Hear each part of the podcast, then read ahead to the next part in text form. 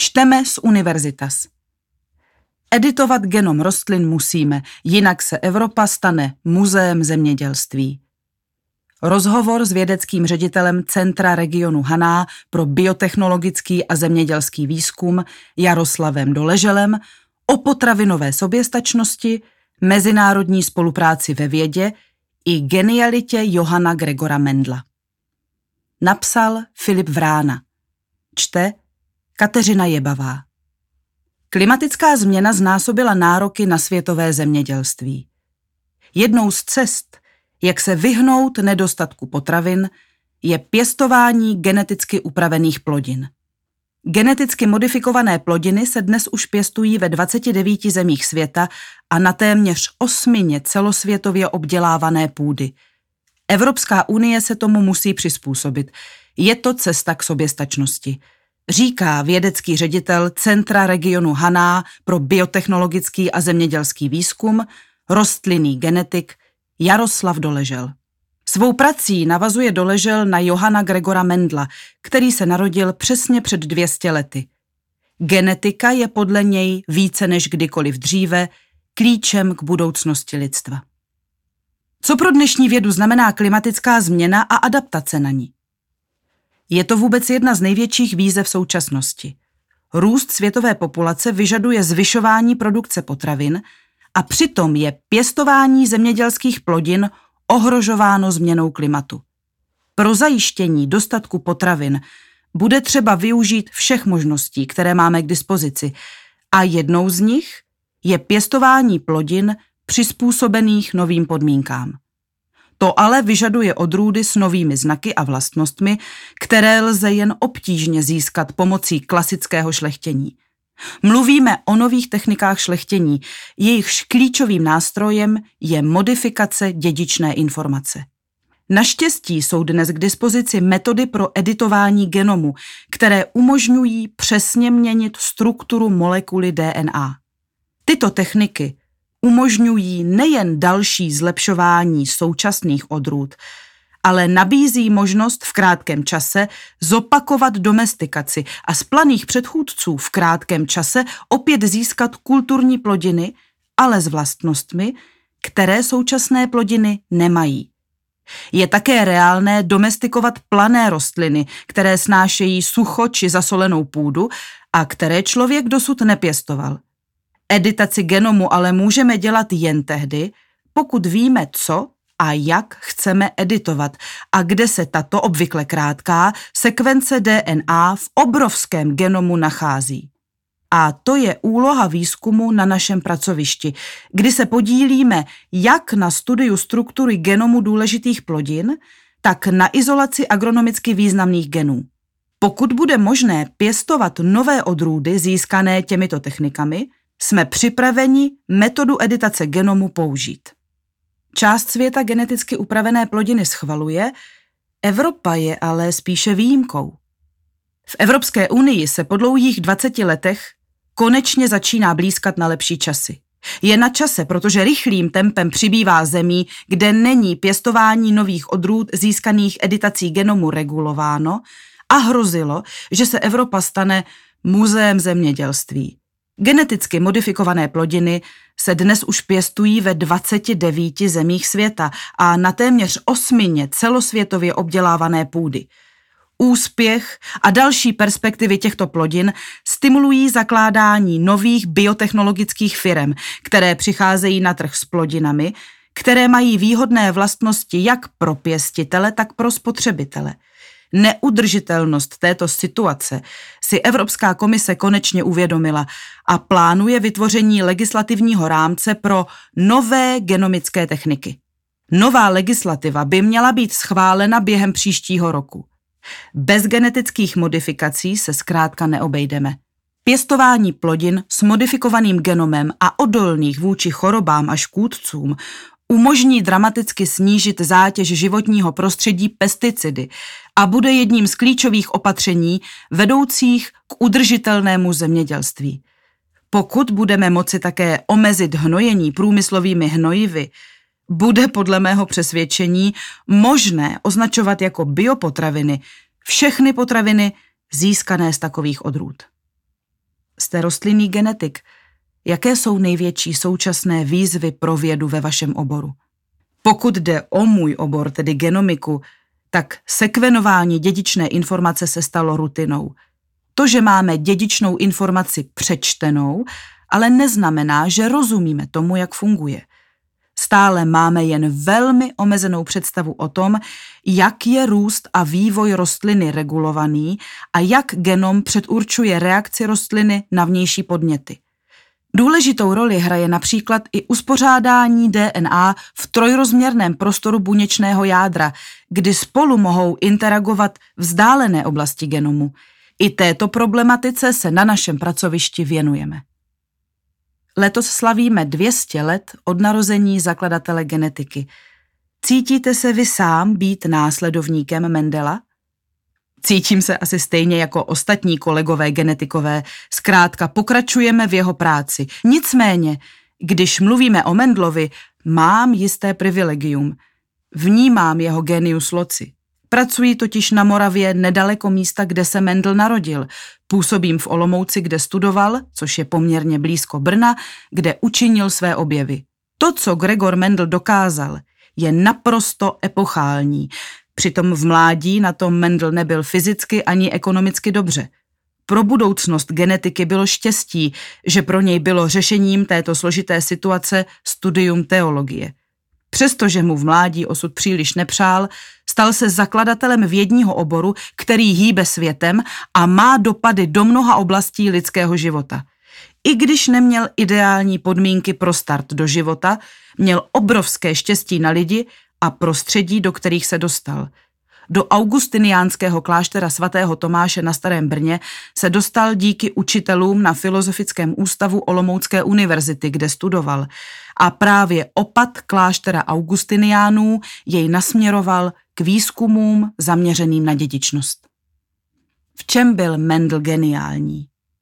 Byl geniální v tom, že pro řešení biologického problému dědičnosti použil matematiku, což nenapadlo nikoho před ním.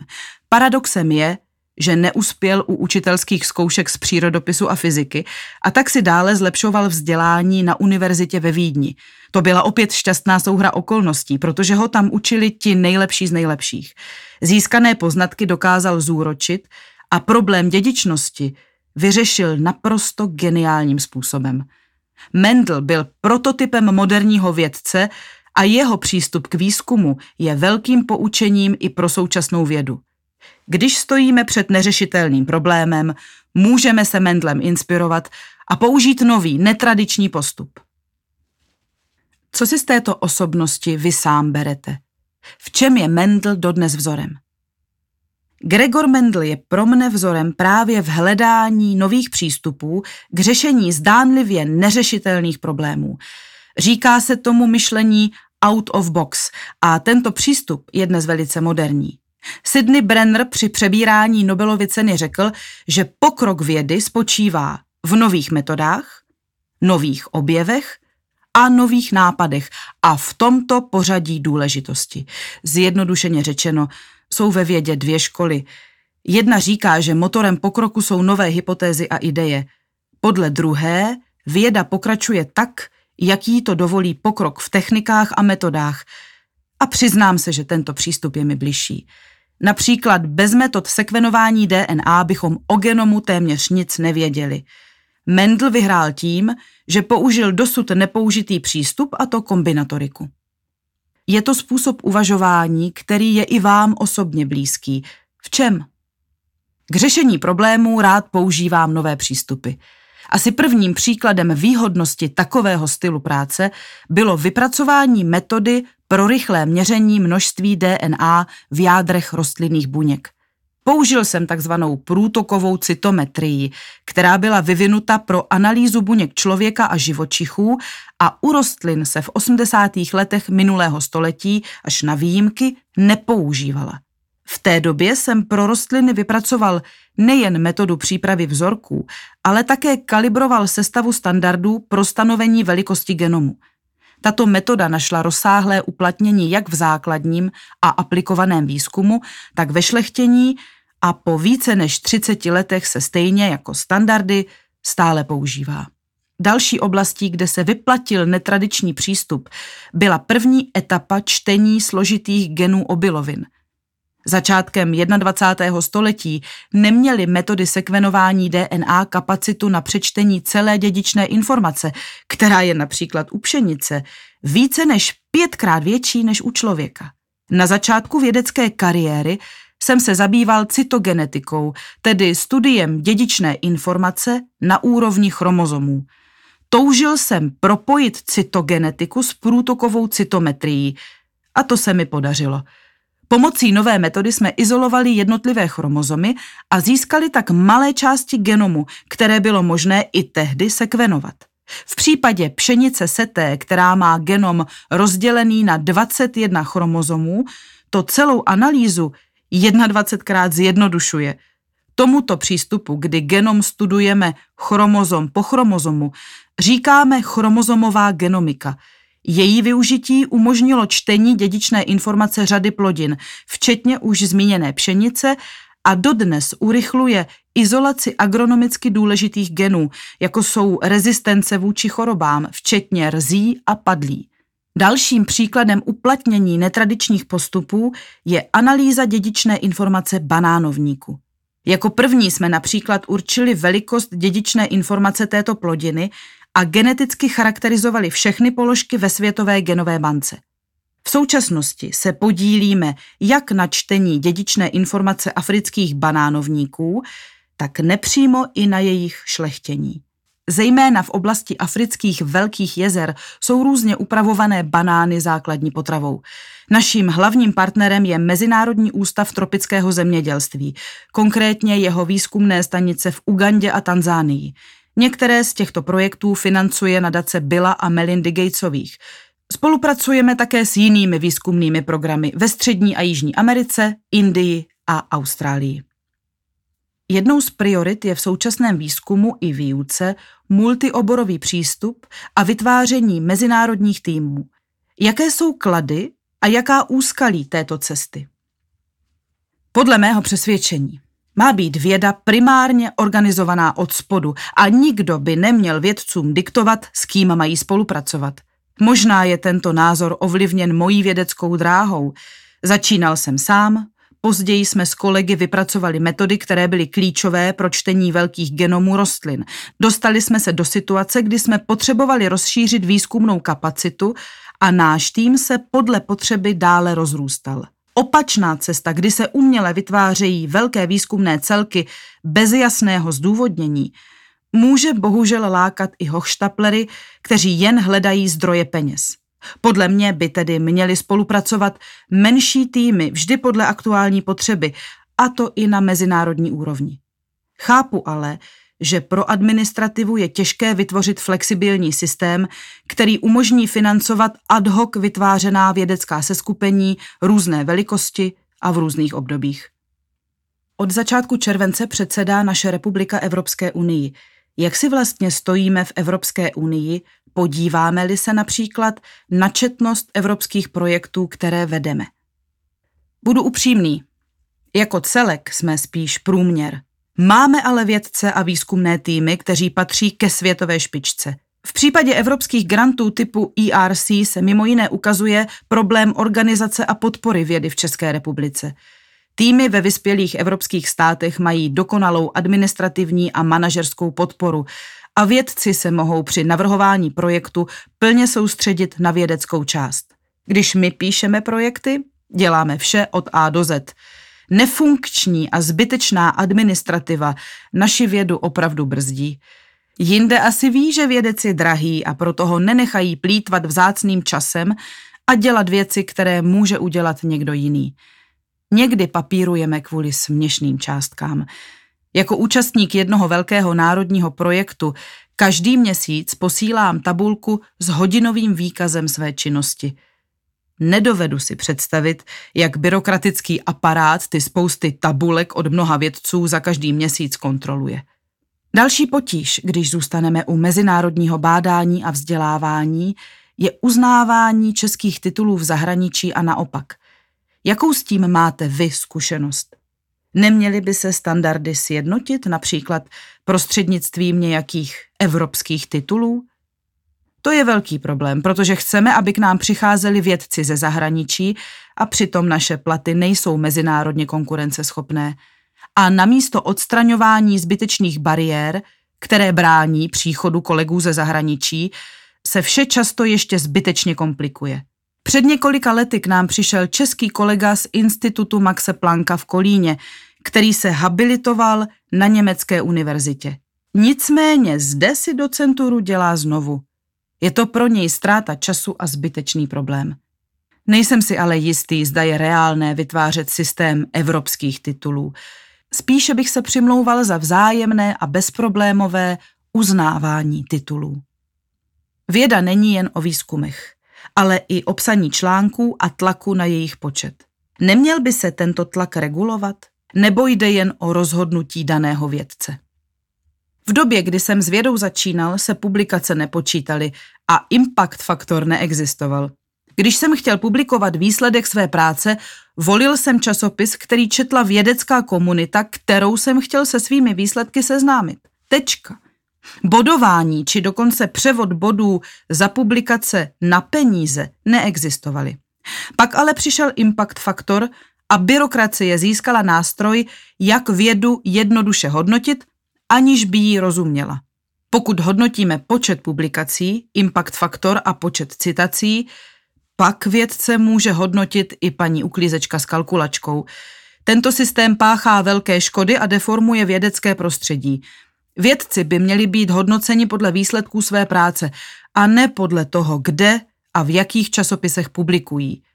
Podle mého názoru není nic lepšího než peer review po pěti letech, kdy se podíváme na to, co vědec dělal a jaké má výsledky. Bohužel jsme se ale dostali za hranu a cesta zpět nebude snadná. A jak je to s vědeckými časopisy a jejich kvalitou? Tlak na počet publikací vedl k obrovskému nárůstu počtu vědeckých časopisů. Protože vědci musí publikovat, mohou si nakladatelé klást podmínky. Takže už mnohým nakladatelům články i formátujeme. Dostanou hotový produkt a my jim ještě za publikaci článku zaplatíme tisíce eur.